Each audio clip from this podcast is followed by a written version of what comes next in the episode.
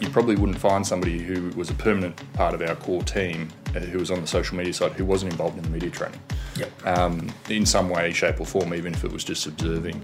Um, so those functions were so tied because we're dealing with the same content in a little bit of a different way, but we're dealing with the same subject matter. So we learnt in real time in terms of what tone need to be taken for what issue, but also we're close knit group, close with executive, and we talked very regularly. And I think that's better than any sort of scenario training that you can do with talking it through. Welcome to the GovComms podcast, bringing you the latest insights and innovations from experts and thought leaders around the globe in government communication. Now, here is your host, David Pembroke. Well, hello everyone, and welcome once again to GovComms, the podcast that examines the practice of communication in government and the public sector. My name is David Pembroke. Thanks for joining me. Today, it's part two of our special interview with Evan Ekin-Smyth, who is the Director of Media and Digital Engagement at the Australian Electoral Commission.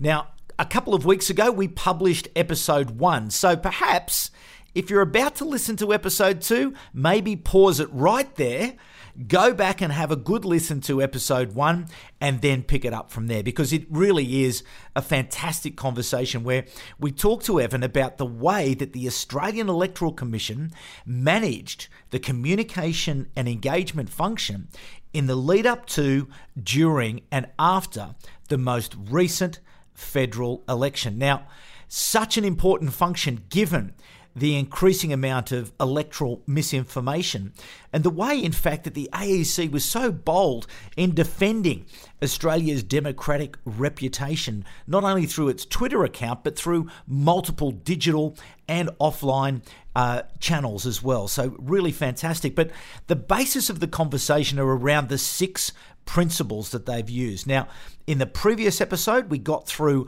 numbers one and two. Uh, but here we go. There are four more principles coming your way. But it's a great conversation, and you will really enjoy listening to Evan Ekin-Smyth. Okay, now, so we got we're, we're, through two of the principles and we've got four to go. So, again, number one, open and regular. Number two, using your team, using those subject matter experts and helping them to build that confidence so as that they can present effectively. So number three, what's the, what was the next principle? You're going to test me on all these principles. um, one, one, of them was uh, backing up uh, any public statements um, operationally. So that's a lot. what does that mean? So, effectively for our team, it, it means that the operation needs to be sound because reputation management is not just communication. Uh, but for our team, it means not over promising and under delivering. Well, that's how I took it anyway. Uh, making sure of what we were saying. So, even though we're going incredibly quickly um, and trying to be ultra responsive, you never want to say something that is okay. spot on. Um, and if we were uh, yeah. over promising on a service and under delivering, it's probably the worst thing that you can do. Yeah. Um, so, so, how did you manage that? How did you plan for that? Uh, well, again, it comes back to the fact that we have the right people in the positions, the connection to the executive, the appropriate reporting mechanisms and meetings that we, we are in on. We're, we're, we're part of that um, ground floor, I suppose, in terms of organising the election. Uh, we're sitting in the wings, listening to everything and knowing how the election is being being run. It, uh, probably a big part of that was our new command centre that we had during the federal election. So that was something new for 2022 federal election. A lot of the operation of the command centre was about operational uh, delivery, um, but we have a little media hub within our command centre, um, and it allows us to be right there, knowing what's going on, getting the information. Um, so it, it, allows us to get ahead of things, but it also allows us to respond if there's an issue going. We can we're in the command centre daily, rostered on. Um, we have people there who have access to all forms of information. You can pop your head out and you can ask what's going on with our remote mobile polling operation in the NT and how is that going? Because I've heard information on X channel that there's a team that's stranded at an airstrip and you can get that information either through your relationships through the organisation or through the information that command centre staff had at their fingertips. So I think that was a really important piece as well. Mm. That I think that's again another um, really important insight. That notion of having your team out and in amongst the organisation, really understanding, build, building that trust, building the confidence, building their awareness and their understanding, so they can be, you know, perhaps the backup to you if you fell over. So did you? Did, did you look at the risk of someone like you um, who's been around, been experienced? Was there a, a plan that, okay, Evan falls over, who's who's up next? Yeah, and that's an interesting one because there is a level of risk attached to that. Um, uh, but I have a very good team. Um, so a lot of the functions that were happening uh, could have operated without me on any given day uh, to a large degree. And then also within our um, state offices as well. So while I do a lot of the, the talking and use you know my time at the AEC as expertise to talk to people like you and, and uh, journalists about what's going on during the election, uh, we had a, a, group of state managers who could do it just as just as well, um, and who were doing it. Uh, and we had a team behind me who largely ran the social uh, media operation, uh, and a level of lead in and preparation enable us to lessen that risk. You're always going to have some element of risk aligned with certain personnel, I yeah. think, and particularly when you are a small organisation like the AEC is. Mm. Uh, but I think particularly when you've got a thing called COVID floating about the place as well, and, and that produced some difficulties, uh, particularly operationally for the AEC. Um, uh, yeah, but I think we lessened that risk quite well. But there's, there's further lessons to be um, to be learnt there in terms of we've responded to the environment to a great degree, the communication environment, the electoral communication environment that is so very different to what it used to be. Mm. But we kind of see what we did at 2022 now as the baseline, and if yeah. we sort of oh, yeah. if we sit on that, yeah. um, I think we'll fall behind. So we've got to keep on improving that, keep on lessening those sorts of risks where there are reliance on individuals. Um, that might mean um, more bodies sit in the operation, but in terms of a lead up, but it might also mean that we need to get inventive, uh, use our colleagues and share from our colleagues both internationally and state and territory electoral commissions a little bit more. Um, we have areas of the organisation within the AEC, and there's a lot of electoral experts around the building in the AEC, but there's a lot of business areas who don't have an operational uh, bent to them during the election. Our funding disclosure area, for example, and there's many others um, where we can potentially, and they get poached for many areas of the organisation, it's all hands on deck at the election, but potentially where we need to raise our operation uh, in in the in the minds of people around the organisation and poach electoral experts from those areas a little bit better. Mm. So there's a couple of things that have that I take from that. The, your core team, how how big was that core team? well, it's uh, shrunk down now to five. Okay, um, but it was only the core team was only or I'm looking over my shoulder to my colleague, was it eight? It was eight. Right. So it's not huge. Yeah. Um, and what we our functions were um, media liaison, as we talked about the interviews, media training leading up to it, um, social media, and we look after our website as well. And there's a few bits and pieces on the fringe of that, but it's really media, social media, and the website. Yeah. And we had uh, eight people at its peak. We're now down to five, um, and we'll go down a bit further uh, in a few weeks' time. Um, so it's part of that growth and shrinking that happens um, during the election. But we also had um, what we called a social media operations group uh, to help us handle the volume. Uh, we kind of named it for the acronym SMOG because uh, we thought that was funny. Uh, figure out figure out the words after you figure out the, the letters. Um, uh, but what that was was labour hire staff, and we were very lucky that we got great labour hire staff in the door. Hopefully, they're listening to me now. You did all did a fantastic job. Uh, who we rostered on because we were covering social media from 5 a.m. to 10 yeah. p.m. seven days a week during. So that's not part of the eight. So it was eight no, plus. Eight plus that. Um, How many of them uh, I think there was another eight. Was it eight? Okay, eight nine, something like that. Just monitoring, yeah. sitting on top of. Correct, and they, so they were that front line. They they were monitoring things outside of our account, but they were also looking at all the all the mentions. Um, if if there was very basic things that they could answer, they would answer it. Otherwise, they would escalate it. Yeah. Um, and so we had we had that very basic layer of, um, uh, I suppose, the initial triage uh, and action, mm-hmm. uh, and then we had a couple of our permanent staff, who we aptly named Smog Queens, uh, who who were that next layer up, um, who handled the difficult stuff. So there was levels of triage to enable us yeah. to be quick and responsive. Yeah. Um, so we always had rostered on both a uh, uh, a social media operations group operator, who we called a smoggle, um, uh, and a smog queen uh, to enable that those things to happen. And then if a smog queen was um, finding content that they thought was particularly sensitive, it would come either to me or a colleague to, To the smog emperor. if you like. and it's all a little bit jovial, but it's, it's actually a very good. Um, it, wo- it worked really well. We, and we were having a look at the structure, seeing on what we can improve there. But um, it served us very, very well to get through what was a ridiculous amount of content. Sure.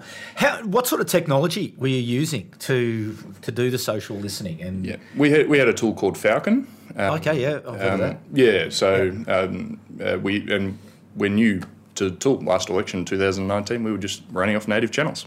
Oh, wow. Um, we did um, some social media monitoring in 2019 um, uh, via a, a tool, so things outside of our account. But anything that was tagged for our accounts in 2019, it was all native channels, and there was there was no smog. Um, it was all uh, existing staff members who were very very busy, um, which obviously enabled the thinking around how do we do this in How do we fix 2022. Yeah.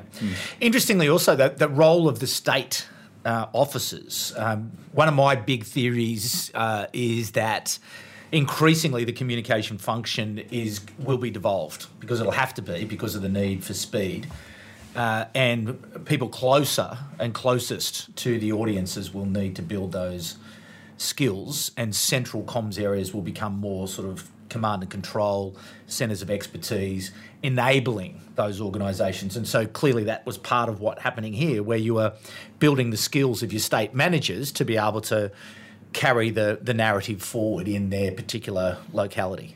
Yeah, and we did media training um, for our state managers and their offsiders more than we ever have before, um, because we we figured that we needed um, people to be singing from the same hymn sheet, if you like, but but to but to really um, have the confidence um, to be able to do it as well. Yeah. Um, if you look at how many media interviews we did through the period, and I can't I can't remember the numbers, but you know, it's I was probably doing you know in that last week I was probably doing twenty five a day, something stupid like that.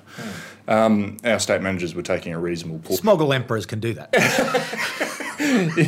yes, they can. I'll, I'm going to take that suggestion. and say I've got a great name. Yeah. It'll be in my signature. What will that make before you him, know. Yeah, well, that's, geez, what kind of an emperor? I don't know. Um, uh, but yeah, we did media training more than we ever had before, uh, quite in depth, and it was all. Uh, well, aside from a little bit early on, it was it was mostly remote, um, and we did, and we probably had more involvement from our team rather than a provider than we ever had before as well. Um, really providing that feedback because it was it was yes, it was a little bit about the confidence to be and the skills to be able to you know talk to a media representative, but it was really about the messaging, um, and we needed people to understand um, yeah. uh, how how it how it worked. I mean, they know Yeah, their the language you needed them to use and the right. context They- they, needed to understand. They know their understand. operation in detail, sometimes too much detail. Yeah. Uh, we're a very detail oriented uh, mob at the AEC because we have to be operationally. Uh, but That's that is one of the biggest challenges across government and public sector because people do know so much, and when you ask them a question, they want to tell you Yeah, everything. It's too, like- too, too much. They dig right down. Um, but we, we had a we, we have a fantastic group of state managers. It always um, evolves a little bit from election to election, but we had a fantastic, reasonably new group of um, state managers, and they were very kind with their time, allowing us, um, you know, once a month in the lead up. Um, to the election to do remote sessions where we, where we just got on teams, gave them a scenario, and uh, did two interviews with feedback in between, and it, it was it was great. And you recorded it, you sent it back to them, you talked about it. It- It's all very standard stuff. Yep. The level of investment, I suppose, in that, and the way that we just did it in a very real way. Um, yeah, But you're doing it it yourself, though. This is the other thing. Again, you know, you're saving money that you're not paying ludicrous amounts of money to bring somebody in to tell you something that you know you pretty well already know. To a large extent, I mean, we had a PR provider that helped us with the media training, um, but it was really a joint thing. Um, so I- wasn't the interviewer, and none of my team were the interviewers. The PR provider um, provided that service. But in terms of subject matter, um, we, we were there and we were heavily involved in it. We were um, drafting up the scenarios because we. We're the experts. I mean, it links back to that principle in the reputation management. We, we know what we want to talk about and how we want to talk about it. So why are we not leading that? Yep. Um, so that's what we've done on all fronts. It's also a bit misnamed, isn't it? Sort of media training, because the media training is one part of it, but it's also the presentation, as you say, to other. It's almost presentation skills as opposed to media training skills as such, isn't it? Yeah, absolutely, it is. And um, people, as I said, crippling fear of uh, public speaking grips some people more than most. Um, but we knew if you have a, a, body behind you, a body of work where you know the subject matter more intimately than anybody, it's just enabling people the confidence to really believe that and actually get it yeah. and, and understand that the person that you're talking to, they know 2% of what they're talking about on this subject compared to you. So um, go with confidence and, and have a body of work behind you where you've done this before. Yeah. You, you were talking to internally to people, now you're just talking externally. It's exactly the same. Yeah. And it's interesting. I've, in my experience, I always find when you do that type of training, when you do give the opportunity to people to to see themselves, and they do it once, and their you know first time might be a bit rough. When they do the second time, that in never always they improve because you know bright people, smart people, they see it, they get it. It's like okay, I know. I know what I need to do now, and they they they improve very very quickly. Spot on, and that's what we saw, and, um, and that's what we saw throughout the event as well as they yep. did it for real. Yep. Exactly. Okay, now we're still into the framework. We've got one, two. I think we've got three out. Any? Uh, can you? Can I? Can I drag any out of the emperor? um, oh, look at that! I've got I've got help. Somebody is a Moggle Queen has just. That's right. Oh yes, of course. Uh, one of them was um, uh, being very judicious in our use of tone and timing. Okay. Um, again, Take me through that. Again, I like that. I again, like it sounds simple, um, but yep. I sort of sum it up as horses for courses. We don't take any one particular tone um, or any one approach to every single bit of communication that we have, and I don't think anybody does. But um, and sometimes this was a point of criticism for us as well. Uh, people would say we were being too jovial or aloof yep. or trivial. Yep. Um, and and we would argue back that well, that's what that interaction yep. needed or um, can handle. Um, yep. But if you, in the next minute, ask us about something very serious, well, we'll be very serious. Yep. So, and there's there's lots of ways to cut that and slice that, and it's not just for social media; it's for media liaison as well. It's for media interviews. I mean, I'm having a laugh with you about being the smoggle emperor, because um, it's because that's fine. But if I was in um, a media interview where we were talking about a potential operational failure, yeah. well, clearly I wouldn't be laughing and smiling as much. Yeah. Um, I would be presenting a very authoritative, um, assured front because that's what that interaction would demand. But in that planning, in, as you're getting, were you doing scenario planning around that sort of that, that tone? Uh, piece of it? Were you thinking, okay, this is where we can go when we're talking about that? This is where we might be able to go with that. So, to sort of round it out that you know the AEC has a personality, and as you say, we all have you know sometimes things are funny, sometimes things are not so funny. Yeah, uh, insofar as, and this is a critical thing for us, that our media and our social media functions are tied into one. I mean, we have staff who are, um, are, more geared towards the social media side and staff who are more geared towards the media side, and activities are separated to a certain extent. But you probably wouldn't find somebody who was a permanent part of our core team who was on the social media side who wasn't involved in the media training yep. um, in some way, shape, or form, even if it was just observing. Um, so those functions were so tied because we're dealing with the same content in a little bit of a different way, but we're dealing with the same subject matter. So we learnt in real time in terms of what tone need to be taken for what issue, but also we're close knit group, close with executive, and we talked very regularly. And I think that's better than any sort of scenario training that you can do with talking it through. Yeah, and this is this is it. Uh, and look, the, the, whole purpose of this podcast is for people to take things away that they can learn. Now, listen to that, people. Like seriously, get out behind your desk, talk to people, build relationships, build trust. And do it well in advance of when you're going to need any sort of deriving any sort of dividend from it. I, I say it all the time. I know I talk about it all the time, but seriously, here is great example of the benefits that you're going to get if you can go out and do that. My team probably gets sick of me saying this. Um, that when there's a particular issue that we need to solve, um, I and you know sent an email and say I'm waiting for that information. they probably get sick of me saying, "Don't wait, pick up the phone, go poke them, walk around. Aren't they on level two? Go to go there now." and they probably get sick of it because a, a chat will solve 50 emails. Yeah.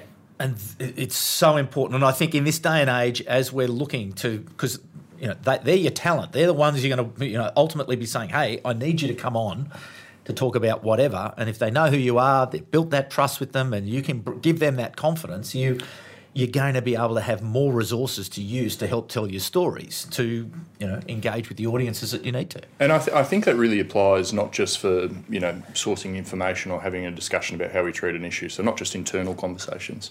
Yeah. Um, I think about media inquiries. The amount of benefit that you get. You get a media inquiry. Just bring them up. Um, some you can handle purely by email, and some that it's a better tactic.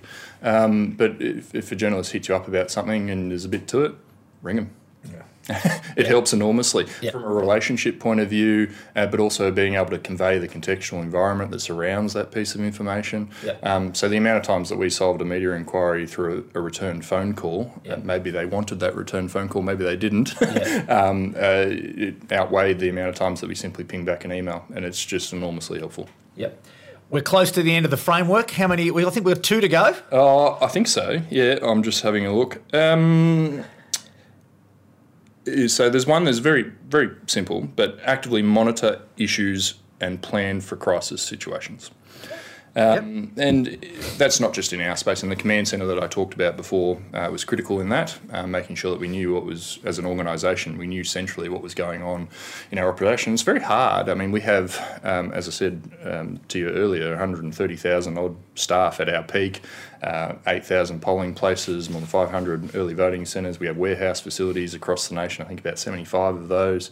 Um, there's a lot of people, a lot of processes. We handle individual ballot papers. There's just millions and millions and millions of individual transactions. Mm. So to keep eyes on that effectively is mm. difficult. Mm. Um, so the command centre helps enormously with that from an operational point of view. But from a communications point of view and planning for crisis, um, it, it's all that connection uh, with with our executive and with our broader organisation about what's going on. It's being subject matter experts.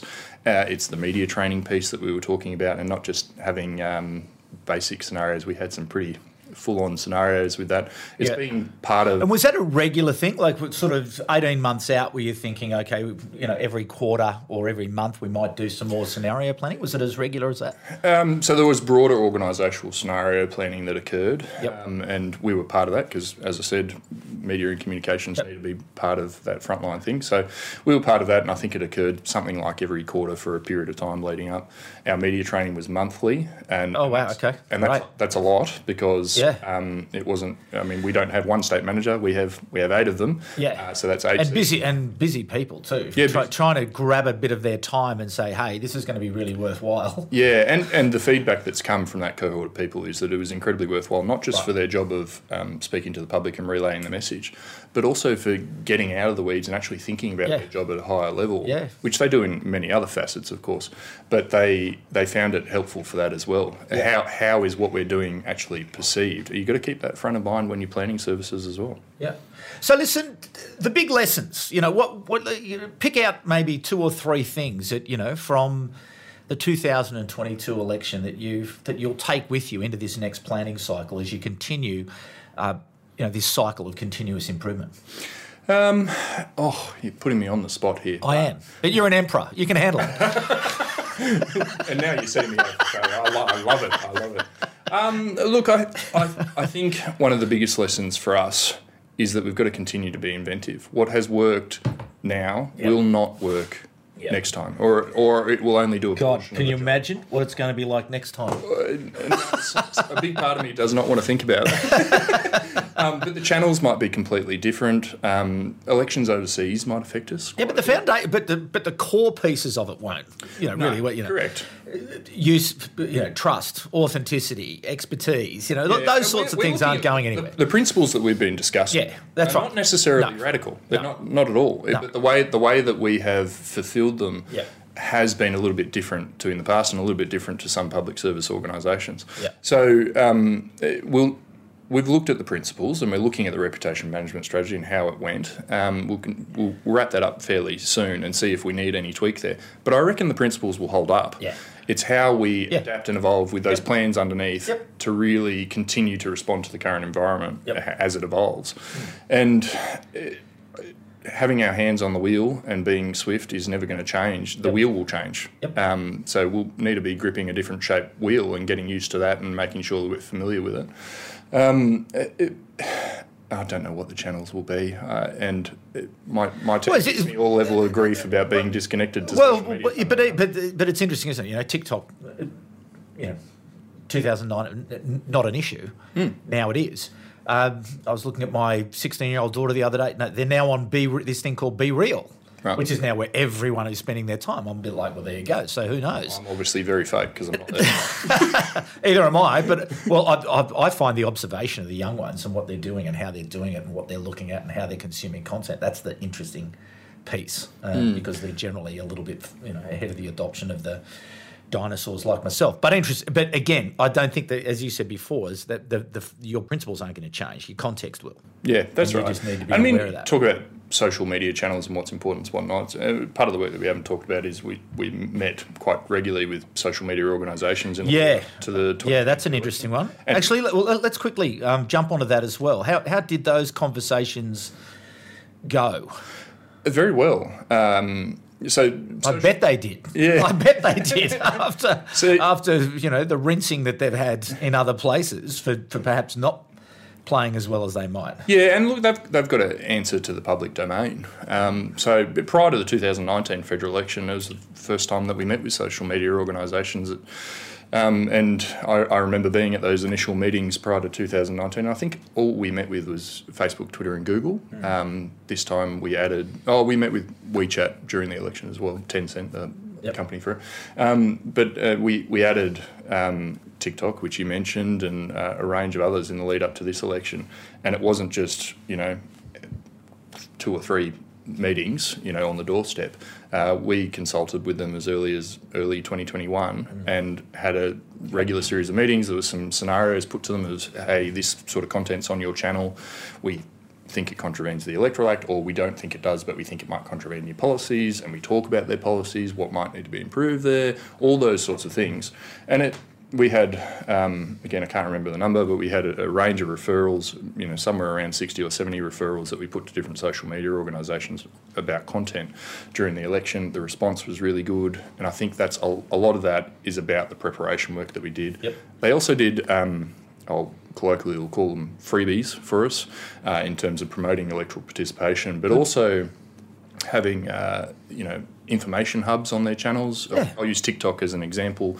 They did um, something called I think it was an election hub, um, and so anytime somebody you know searched for anything that was even remotely election related, they got served with the election hub and added information about our Stop and Consider campaign and um, how to participate and all those sorts of things. So um, those things are really valuable. Those relationships. So we'll continue to cu- cultivate those. They're not always you know all roses, um, and nothing can ever be. It's a complicated environment, and they've got their own you know freedom of speech and things like that to uphold.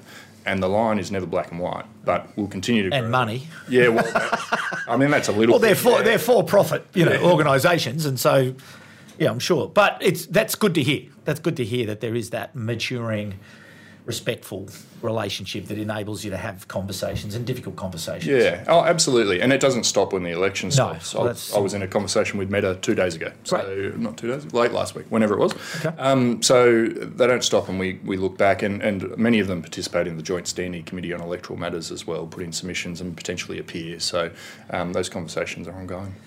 Well, Evan, we are going to have to stop because we could go on. There is so much to talk about, but congratulations on, uh, uh, you know, putting together a, a you know communications and engagement program that really, you know, it's what I love about it is that you had those foundation. Um, principles and then worked from there and applied those into those different areas and then looked to solve those problems and address those risks and build the capability um, and that test and learn that you really adopted a, a, across all areas and having that open curious mind and you know thinking about how do we get better how do we get better it's just a it's fantastic so congratulations you know Oh. you must feel really good about all of that Thank you very much. Yes, we do. We, uh, we uh, apart from anything, a, secure and Yeah, that's right. election Well, is and- incredibly and- important. and- we think we play a pretty big role in that. well and again you know you just look you know look what's going on you know in the states at the moment you know they've got this massive hearing into the integrity of the election and it's just Yep. you know it couldn't be worse whereas here it's just you know we're on to the next thing, and we're you know we're able to to move forward. So um, congratulations to the Australian Electoral Commission and to you, the audience. Congratulations for spending some time with the Emperor today. That's what I think he's going to he is going to wear that for the rest of his career. Um, what a great conversation and what a real talent in the world of government communications. Evan Ekin-Smyth, the director of media and digital ga- engagement at the Australian Electoral Commission. I really enjoyed that conversation, and to, it, you know, there's so much best practice that they were able to land, um, and the trust that was able to be built, and those principles. Um, they apply to all of us in our work. So let's see what we can do, hey, in terms of applying those principles. So big thanks to Evan for coming onto the program. Now, listen, there is, as I mentioned uh, last or a fortnight ago, a fantastic conference which is on in Brisbane on October the 20th and 21st of this year. It's Change 2022, brought to you by Griffith University, and it's a conference that's focused on achieving measurable change that benefits the people, communities, and the planet. And it's got a big focus on delivering positive health, environment, and social change outcomes. There'll be a lineup of over 20 speakers giving TED style talks. There are interactive workshops, and it's an in person event in the beautiful city of Brisbane at Griffith University. So it really does focus on behaviour change, and I think it is a must attend for anyone working in GovComms. Very reasonably priced. I think it's about 400 bucks for two days, and I think all your meals are thrown in for that as well. So go and nudge your boss and say, hey, listen, I think this is a place I need to be. This is a place I need to learn. So to get more information, go to griffith.edu.au forward slash change. So that's Griffith, G R I F F I T H dot edu.au forward slash change. That's Griffith, G R I F F I th.edu.au forward slash change to find out all about the conference Change 2022. I could not recommend it more, so I look forward to meeting many of you there during that particular conference. So, thanks again to Evan Ekin-Smyth for coming onto the program and sharing his wisdom with us, and thanks to you uh, the audience for coming back once again. Really appreciate that and really enjoying uh, the programs that we're putting together at the moment. A big thanks to Olivia Casamento, the showrunner, for putting the program together, and our technical director, Ben Curry, who has made it all happen once again. And to you, the audience, thank you for coming back. We'll be back at the same time in two weeks. But for the moment, it's bye for now. You've been listening to the GovComms podcast. If you enjoyed this episode, be sure to rate and subscribe to stay up to date with our latest episodes.